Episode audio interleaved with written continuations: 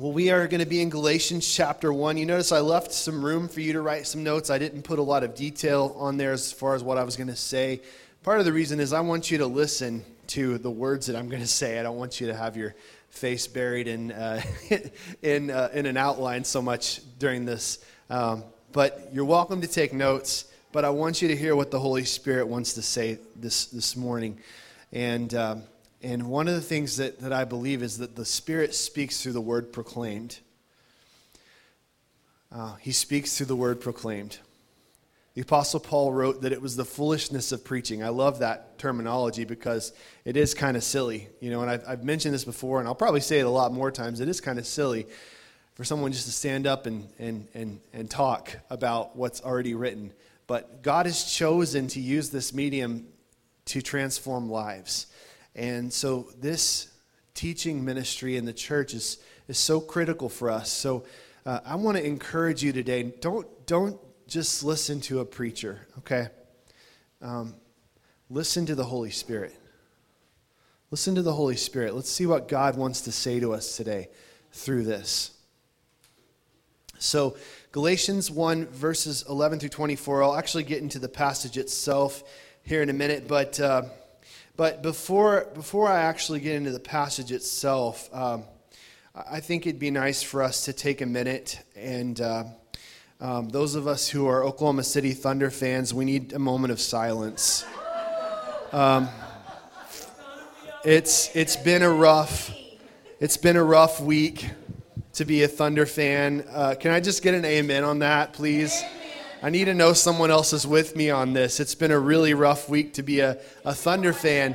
And um, I mean, you know, uh, Connor, am I right, brother? I know you, Connor, you and I can go cry together later about this.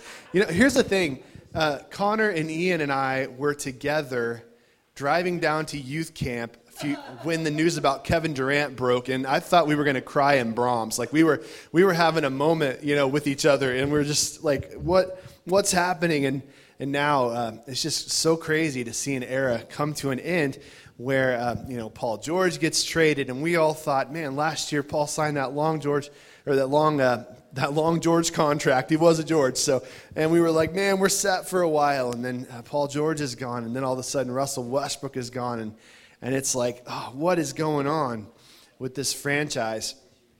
And it felt crazy. And I will admit to you, last night when I was at Walmart shopping, I did listen to a 75 minute podcast of some Thunder fans essentially weeping together about what's going on. It was very cathartic. It was very meaningful to me personally.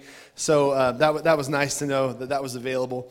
But um, uh, and I, I've listened to sports talk this week for the first time in a while, too. So apparently it's good for those guys.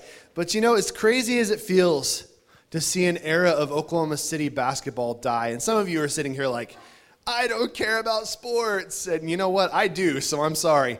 Um, and, and I care about sports a lot. I, I also am an OU football fan, and so you'll, I'm sure, hear more about sports. Um, hey, that should not split the church, okay?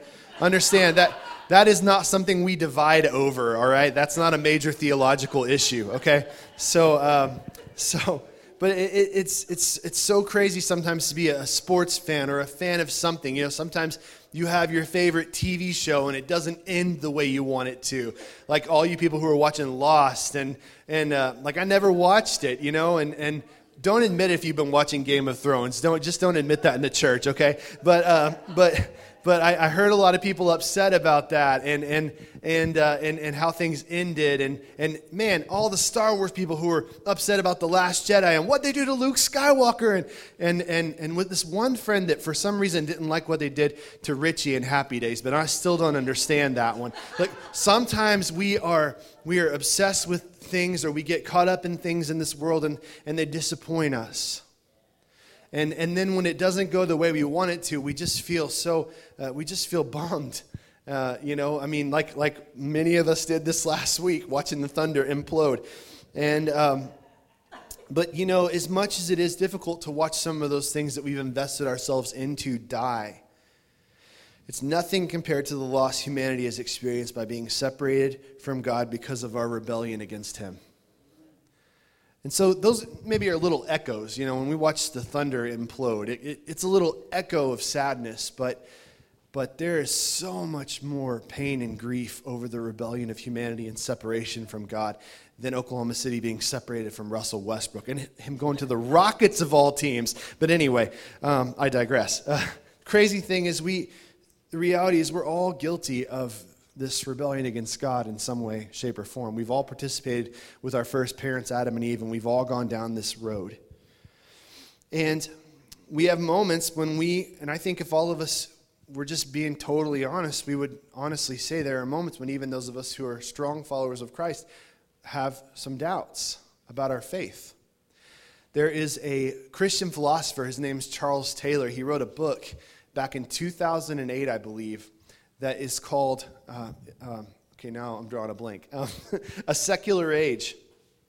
And he, the whole thing is basically a 900 page meditation. Don't recommend reading it, by the way, unless you just love reading philosophy. Um, I've, I've been reading it for a while, and I'm still only a quarter of the way through the book. So eventually I will finish this. I felt obligated because I was a philosophy major who has a theology degree, and now I pastor. So um, now it's like, yeah, I have to read Christian philosophy. I'm, I'm, I'm, uh, I'm required to do that at this point, I think. But, um, but I, one of the fascinating things that he observes in the book is everybody seems to be haunted by doubt in our age. Whether you're a Christian and you have a strong faith, there's something in the back of your head that says, Am I really right? But on the other side of that, the unbeliever is also haunted by doubt because they're haunted by, What if I'm wrong? What if the Christians are right? And that everyone is sort of haunted by this cloud. Uh, and, and the other thing is, we, we see that we have become a disenchanted world and we crave something more. So, back in the old days, the churches, when they were a little bit more high church and things were a little bit more, uh, more mystical when you'd walk into a building and it was just massive cathedral. Can you imagine walking into a space like that and the organ was blasting and and, uh, and it was just this experience. Now, I'm not saying I agree with everything about all of those things. I think the simplicity of the New Testament church is very attractive, uh, especially in our day when there's so many bells and whistles to everything. But there was some sense of transcendence in those days that maybe we've lost. And, and we just have this sense of what's going on. And I think that's why we're attracted to the movies so much. We're attracted to Marvel and Star Wars because those movies give us an idea that maybe there's something more out there there's a true evil to fight, like a Thanos, you know, or a, or a, a Darth Sidious, or somebody like that, that just, uh, or, you know, what, what is it, uh, Harry Potter, Voldemort or something. Anyways, I'm not a, I'm not a big, I don't, never read the Harry Potter stuff, so, um, but, but you guys can relate to some evil somewhere. If you're a Lord of the Rings fan, you know, Sauron. And, uh, and by the way, if you ever go to the Cheesecake Factory and notice they have these lights that look like Sauron's eye, it creeps me out every time.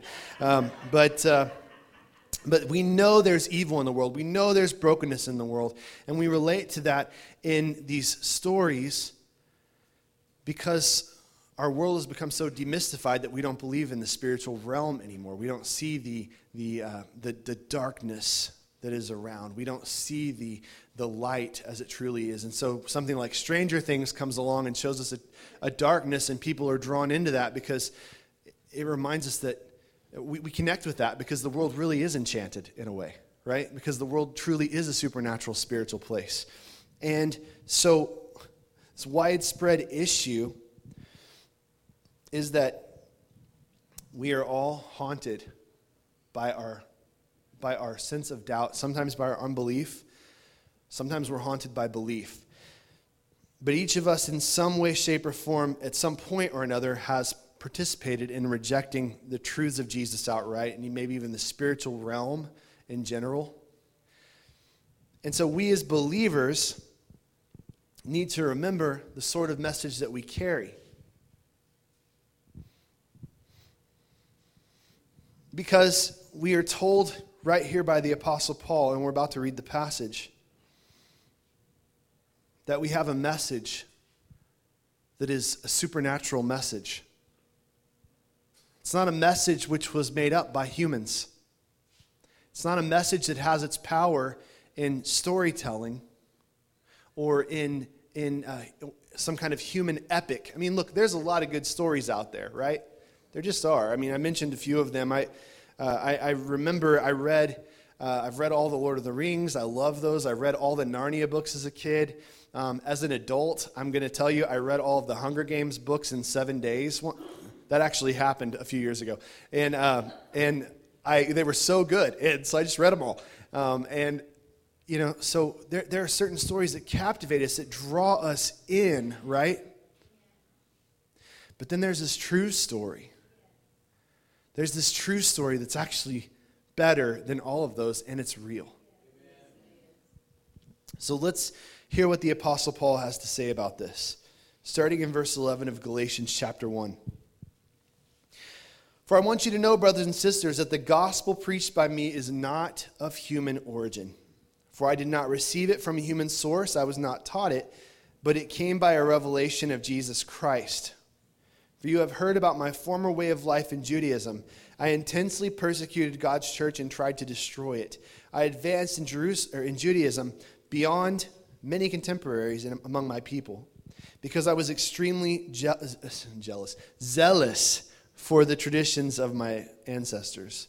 But when God, who from my mother's womb set me apart, and called me by his grace, was pleased to reveal his Son in me, so that I could preach him among the Gentiles. I did not immediately consult with anyone. I did not go up to Jerusalem to those who had been, become apostles before me. Instead, I went to Arabia and came back to Damascus.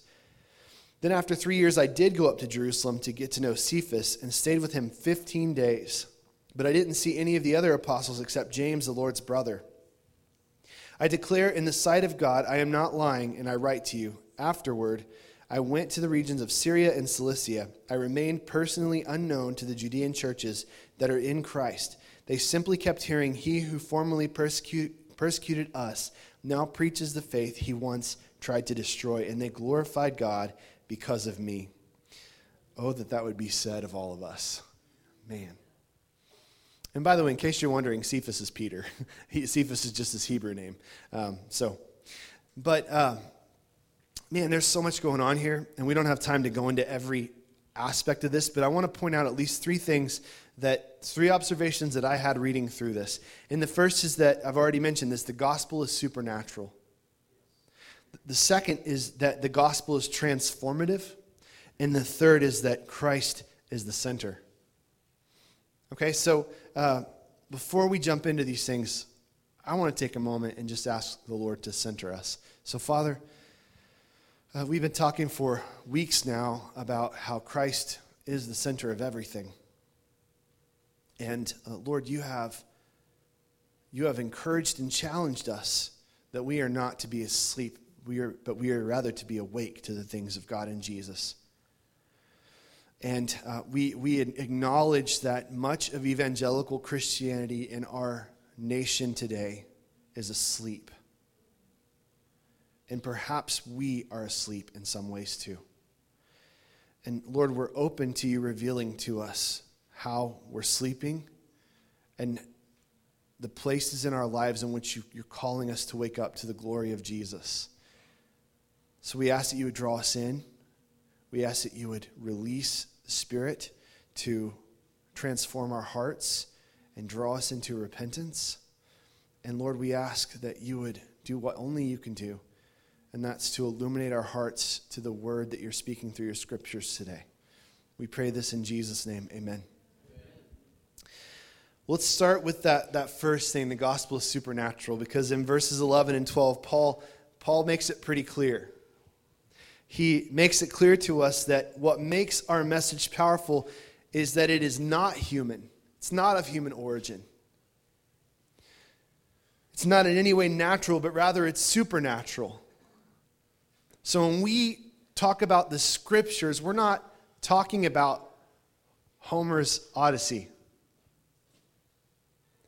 We're not talking about the writings of, of, of some Rome, famous Roman poet or you know some famous American you know poet. We're not, we're not, this is not like Hemingway or this is not the great you know uh, writings of, of the poets of the West like Shakespeare. This is, it's not even the great philosophers like Plato or Aristotle. It's, it's not them. And I know that we as a culture venerate literature. And by the way, I'm not anti literature. I think literature is great. It's a great way to learn about culture and how people think. And it's also a great way to see that no matter where you are, you can't es- escape the gravity of the story of God. Because all of our stories ultimately find their answers in His story. So I love reading stories. I, I, I enjoy reading fiction. Uh, I've actually been reading the book that was the inspiration for Blade Runner right now, um, which is super fascinating. I'm a, I, I enjoy reading stories, and I like participating in culture so long as uh, it's not the sort that causes me to, um, to stumble in my faith. That, so we do have to be careful about the culture that we take in. But I think it's a good thing for us to participate and to understand our culture and to be able to speak truth into it. Because I'm always reading, like I'm reading a story, I'm always seeing Christ in it. Like I'm reading this book, again, that's the book that inspired Blade Runner, um, and it, I'm seeing gospel truth in it, even though I know that wasn't the intent of the author. But he can't help himself. It's hardwired. So, uh, the gospel is not a human story.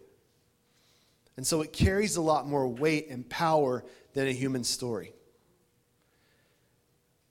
We will quote many of these stories of the past. If you, if you notice, people in our day will quote classic literature or lines from movies almost like it's scripture. You notice that? I hear it all the time. And you guys know I'm a huge Star Wars fan, and I find myself quoting Yoda regularly because, I mean, such wisdom, the Grand Master Jedi. But anyway, um, but, and there's, they're great stories, and there is truth there. I'm not saying there's not truth there. But it's only shadows of the ultimate truth that we find in Jesus. So, the cool thing about our story, the story of God, is it's the ultimate story. And it has power because it doesn't just come from a human being, it was actually directly revealed to us from God. And so that's the point the Apostle Paul makes here. In fact, Paul says of himself that Jesus directly revealed the gospel to him on that road to Damascus, riding on a horse, and he gets knocked off the horse by the power of God and he's blinded and he sees the light, and Jesus speaks to him. And he reveals himself. And he preached the gospel to Paul. That was a life changing experience for Paul. At that moment, he realized this gospel was not of human origin, and he was never the same. If the gospel were just another human message amongst the others, the reality is that there would be no urgency for anyone to hear it. There would be no urgency for anyone to believe it. It would have no real power. If the gospel is a mere human message, do you realize that all it is is a crutch to help us get through life because when we die, we're just going to be obliterated anyway? If secular humanism is correct, we die and we just we don't exist anymore. We just fade off. Nobody actually believes that, though. I've noticed that most secular humanists even think their loved ones are in a better place. They can't fathom the idea that we just cease to exist. Or they try to make it like, well, they exist through their works. You know, like, uh, or through their memories. Well, what happens when all the people who remember you die? There's something in us that longs for a future, and we know that this physical reality we have right now is not all there is. That's why Star Wars and the idea of force ghosts and all the, oh, yeah, there's a way to transcend.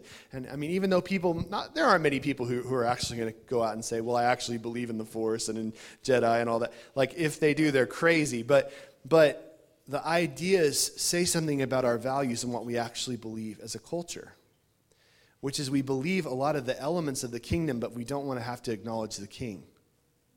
Because if we have to acknowledge the king, if, for instance, if Jesus is Lord, that means everything else isn't, including myself. And then I have to bow down to him, and then all of my desires become subservient to Christ. And we don't want to hear that message. But Paul reminds us in the Galatians that the gospel was supernatural, that it came from Jesus, it was revealed to humans by the risen Christ. It was not written by human hands, except for the fact that it was, well, it was written down by human hands, but it was not, it was not ultimately penned. They, the humans are not the author, authors of the gospel. They are merely the receivers and the pens that recorded the message.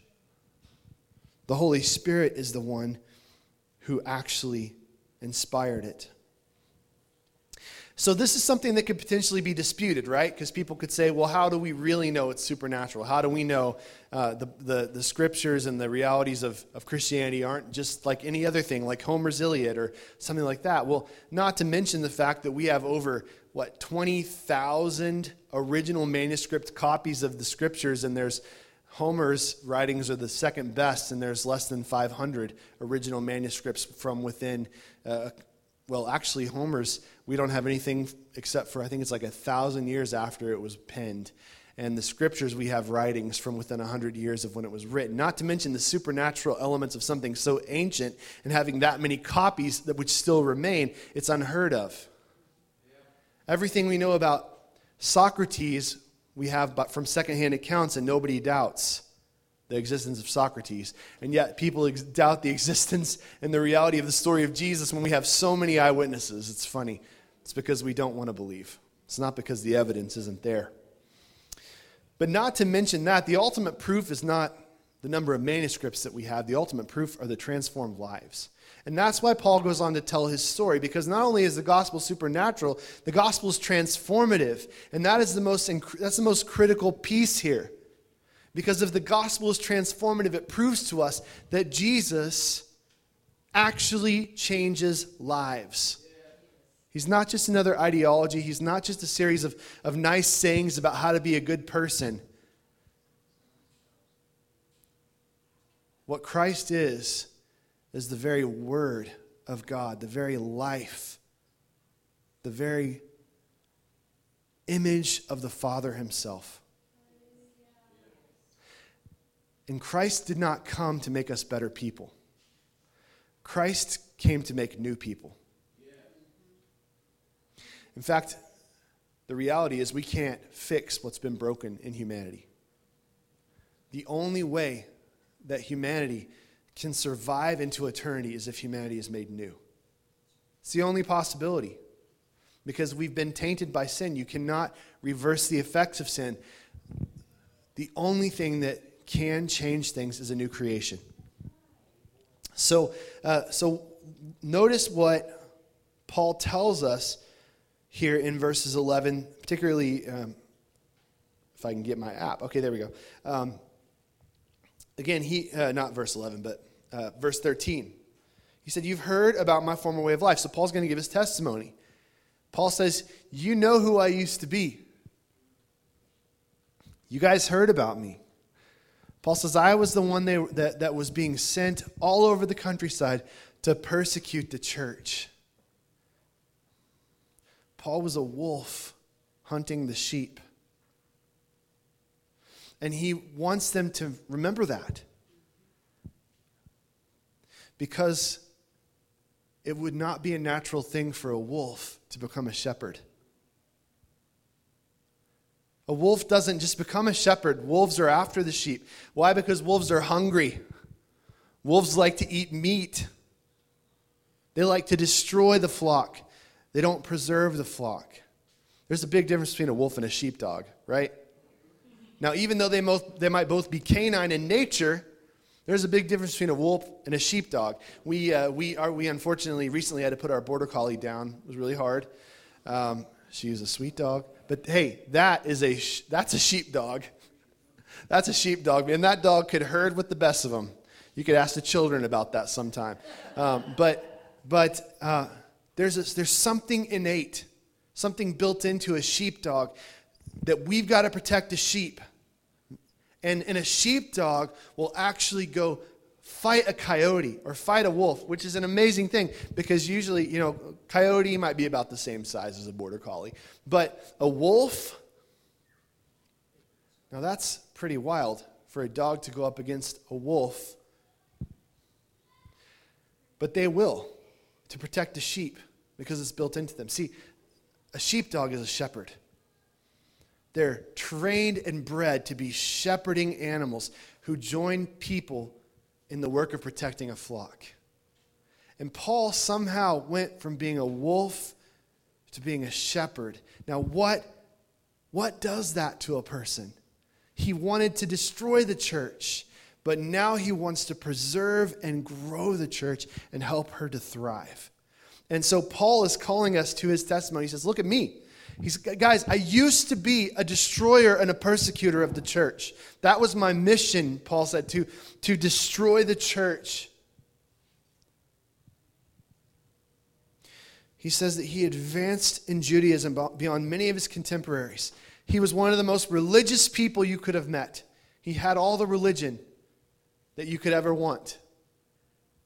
And he thought he was serving God by destroying the church, but in his heart of hearts, he was wicked. And he actually opposed God without knowing it. Now, I think that's how most people in the world are today. I think most people don't realize that they're opposing God, but they're opposing God. I think it's because, you know, our, our first father, Adam, when he took that fruit and he ate it, and you, you realize what, what Adam and Eve said when they ate that fruit. It wasn't, there was nothing mystical or magical about the fruit. The fruit was there to test them, to see whether or not they would trust God to disciple them or if they were going to try to take it for themselves. I think God always intended for them to know the difference between good and evil because God knows the difference between good and evil. But He wanted to bring them along because they were babies.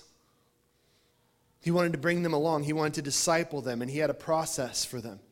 But they rejected God's process and chose to try and take it for themselves. And because of that, they distrusted God and they rebelled against him, and they went down this terrible, treacherous path that they could never return from. So I think most people, because uh, the world of humanity is an upside down world. So in our minds, we think we're doing the right thing but we don't realize how broken we are and how far from the truth we actually are. So, what happens to us when Christ comes into our lives and intervenes is he transforms our hearts and he takes our understanding and sets it right side up again. So, for our entire lives up to that point, we have never seen clearly. But Jesus gives us laser sight so that we can, for the first time ever, see things as they really are. And that's why a person who encounters the grace of God has a really hard time saying no to the mercy of Jesus. Because for the first time ever, you see things right side up. It's like you finally have the right prescription.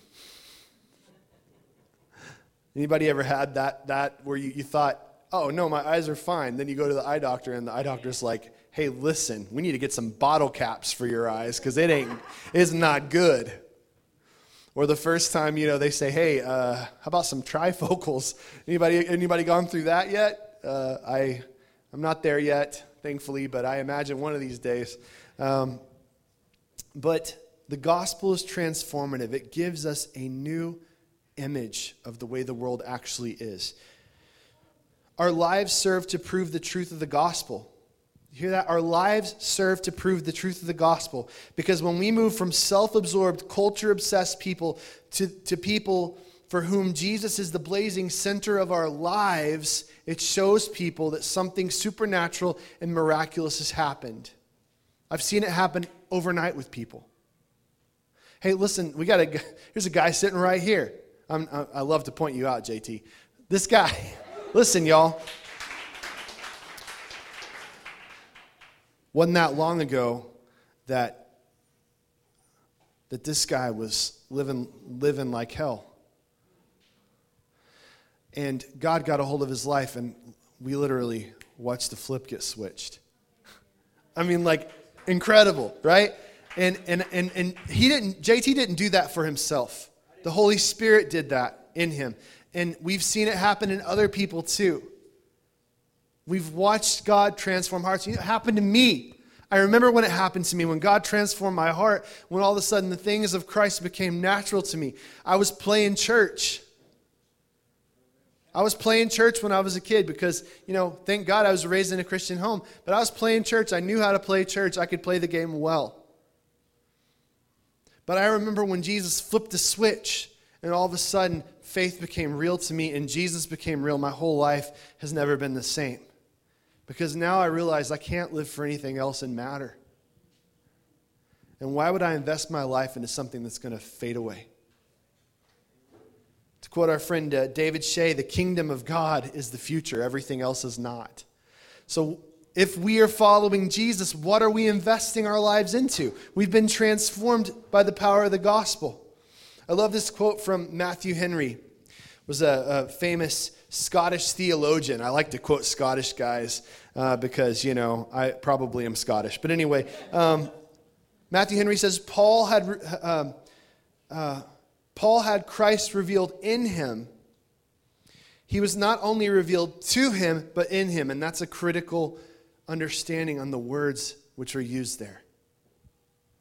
It's not like Paul just got information into his head. No, Christ revealed himself in Paul and then began to reveal himself through Paul because Paul was transformed by the power of the gospel. The gospel is transformative. It transforms us from the inside out. As the Apostle Paul wrote in 2 Corinthians 5 if anyone is in Christ, he's a new creation. The old is gone, the new has come. And that's why Paul is constantly reminding us in his letters hey, listen, put off the old man. That's not you anymore. It's not who you are. So stop living like the sinful old person is still who you are. That person has been crucified with Christ. It's no longer I who live, but Christ who lives in me, Paul writes in another place.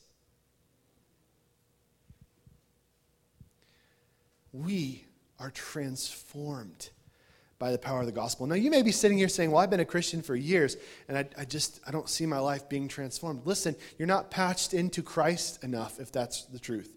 You're too patched into the world. See, there, there comes times when, we when, when maybe we know Jesus, but we've allowed ourselves to be so distracted and so patched into the world that He doesn't have room to work in us.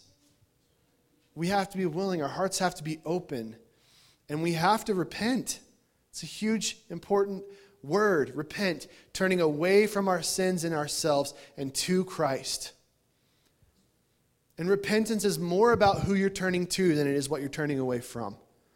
Because in repentance, we're bowing down the knee and we're saying, Christ, here's my crown. I'm not going to run my own life anymore. It's not about me, it's about you. I'm I am your servant. I'm see what we're trying what most of us are out there doing in the world is we're trying to hold on to our crown. Nope, I'm king of my own life. I'm going to build my kingdom. I'm going to, my will is going to be brought about in this world. What the Christian does is we, we take it off and we hand it to Jesus. Say, we serve our Lord and Master. Jesus is Lord. There's a, a, a theologian uh, named Walter Nussbaum who used to, he was an apologist and uh, he still does that, but he's a life coach now too. Nice guy. Um, but I heard him say something one time that, that just was great. I don't know if he made it up or if he, it was a quote. I don't know. I was like 15 at the time and I wasn't very studious. So uh, I didn't necessarily write down the source. But I heard him say this. He said, there are, only, there are only two kinds of people in eternity there are those who look to God and say, Thy will be done, or those who look to God, er, and who God looks at them and says, No, thy will be done. And that's the difference between heaven and hell. Whose heart are we for? Only those who have surrendered our rights of ruling and reigning to Christ will be able to be in the new kingdom. Because only, there's only room for one king in the universe. Now, some people get all upset about that and think, well, God is so, you know, self uh, serving and self centered to have to be the middle and the center. Well, here's the thing. Uh, the third, remember the third thing I, I mentioned that Christ is the center? This is important because the gospel is about showing the glory of Jesus. So not only is it supernatural and it transforms us, but it's about showing the glory of Jesus to so in us, revealing it in us, and then revealing it through us to others. Christ is the center. He's the center of the gospel, and then he must also be the center of a life that has been transformed by the gospel. When a, um, so here, here's the, the reality of this Christ is the blazing center of everything, he is the king. We are privileged to serve him. The gospel message declares that this is true and calls everyone to repent. In other words, to stop following after our own hearts and passions and to start following Jesus. We live in a world that says, follow your heart, follow your passions, follow your dreams. Jeremiah the prophet wrote, The heart is deceptively wicked. Who can understand it? So, if we're following our heart, we're actually following wickedness. We're going to be led into a den of destruction. Jesus says, No, stop following your own heart and intuitions and start looking to me because I'm going to lead you to the rock. I'm going to lead you to a life built on the rock. I'm going to lead you to myself. Jesus says, I will lead you to a place where you will be preserved. Jesus says, Come get on the ark because the floodwaters are coming. The rest of us are looking around saying, Well, that sounds really nice, but listen, I see the ark, but I don't see any water. That's what they said in Noah's days, didn't they? But then one day the water came. And let's make no mistake, the day of the flood is coming, and it won't be water this time. Jesus says, Get on the ark, and he is the ark. He's, look, he came to preserve us. Christ being the center of everything is a fact of nature. We can no longer, like, okay, let me, let me try to describe this in a good way. Christ cannot cease being the center any more than gravity can cease in the world. Christ is the center. That's the natural state of reality. And all of us who believe and live otherwise are actually at odds with truth and with ultimate reality in the universe. So when Jesus calls us to place him at the center, it's not a matter of ego, it's a matter of fact. Christ is, uh, he, he is calling us to align our hearts with the truth of the universe. And as I mentioned earlier, this seems really backwards to the world because the world thinks it's about us and our glory. But Jesus tells us if you make it about us and our glory, we're only leading ourselves down a path to destruction. The only way we can be preserved is if our lives are caught up in Christ. And the only way your friends and family and neighbors can be preserved is if they find themselves caught up in Christ. And listen, Christ is so kind that he has not wiped us out, but instead he spilled his own blood to make the way for that to be a reality. So, for everyone who sits and thinks, well, Jesus is so selfish and, and, and requires us to bow down to him, listen, he's just calling us to reality. And he's trying to preserve us before something bad happens to us. His end game is to save our souls and to set us on the path toward righteousness and truth. He actually wants really good things for you and for me.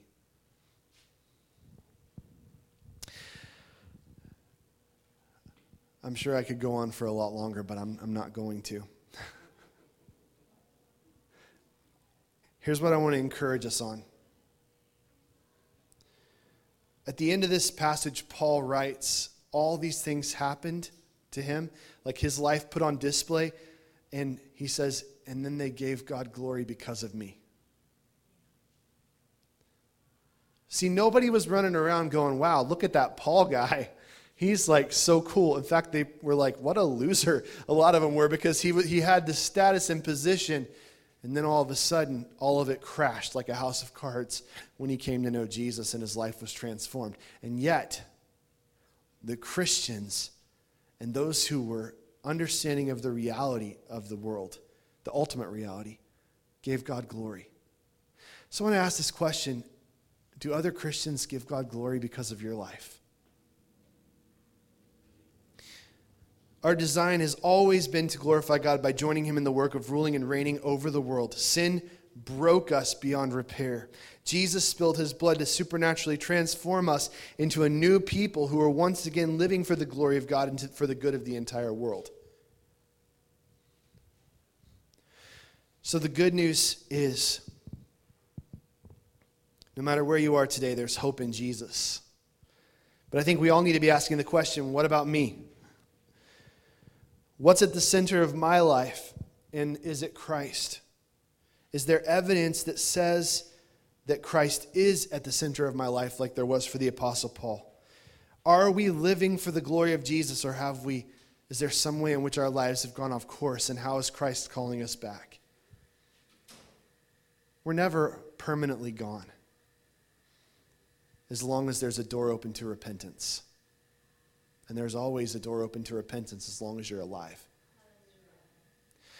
So, uh, Pastor Michael is going to come. He's just going to lead us in a time of response to this and prayer. I know we got started a little bit late today, so we might go just a tiny bit over. I'm sure you guys are fine with that. Um, but uh, Pastor Michael is going to lead us in a time of response and reflection. And let's just listen to the Spirit. What is He saying to you through all this? What, what has He spoken? Um, how's God calling you to follow Him today? When I was younger, um, and even now, the Father, even before I came to know Him at the age of 23, um, I was born and raised in church. And one of the characteristics that the Father has has ingrained in me and created in me, and I've recently realized, is that I'm an observer. And I observe. That's what that means, just in case you're wondering. Um, when I was younger, I grew up and I saw this church filled with people that said that they were Christians, and only the Father knows their hearts. But I also saw the pain that they would inflict on each other. I saw all that. Um, and I don't know if that was just for my eyes, and the Father was revealing things to me because later He would finish drawing me to Him. But I would observe these things, and if we say we have repented, repentance demands change. Change produces fruit. If your life is marked by change, then you've repented. Is your life marked by change? Do you walk in daily repentance? It's something to ask ourselves if we say we know the Father. Father, would you be with us? Lord, as other people observe us, here at New Covenant Fellowship or just individually as we walk by the way, Lord, do they glorify you because of us? Or do they glorify the world because of the fruit that our lives bear? Do we realize that our lives in every aspect, every action that we take, should bear the fruit of the change and the reality of you, Jesus, in our lives. Father, let our lives be proof of your love in everything we say and everything we do.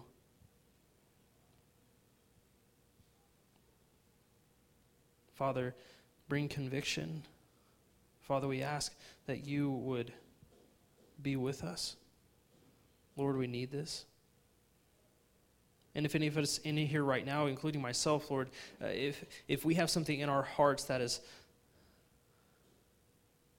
that is a pursuit of self satisfaction for our own heart's pleasure, um, Lord, would you convict us of that and draw us into repentance so that we can rest in the peace and the fulfillment that only you can provide as our Father, as our God? Lord, you demand to be worshiped, not us but you honor us as your image bearers, as your children. Father, you love us more than we could ever love ourselves. Let us see that. Father, we need your presence. Spirit, come. Let us understand that the Spirit, Holy Spirit, you are pure light, and if there's any darkness in us, we can't experience that light. Let us repent and wash away that darkness so that we can experience your light and your wholeness, Father. We love you. In Jesus' name. Amen. This time, um, I know that um, we usually go into a time of prayer. The pastors will be around here and pray, and I know that there's so many other outside of the pastors here that love to pray. And so if you need to pray with somebody, I, I love it that we do this at the end. As we dismiss and as we leave and we go our, our way, remember this is family. We, we want to pray with you. Let us bear your burden. If there's something that you just need to confess and have somebody pray with you about, let's do that. Um, let us carry each other's burden through prayer.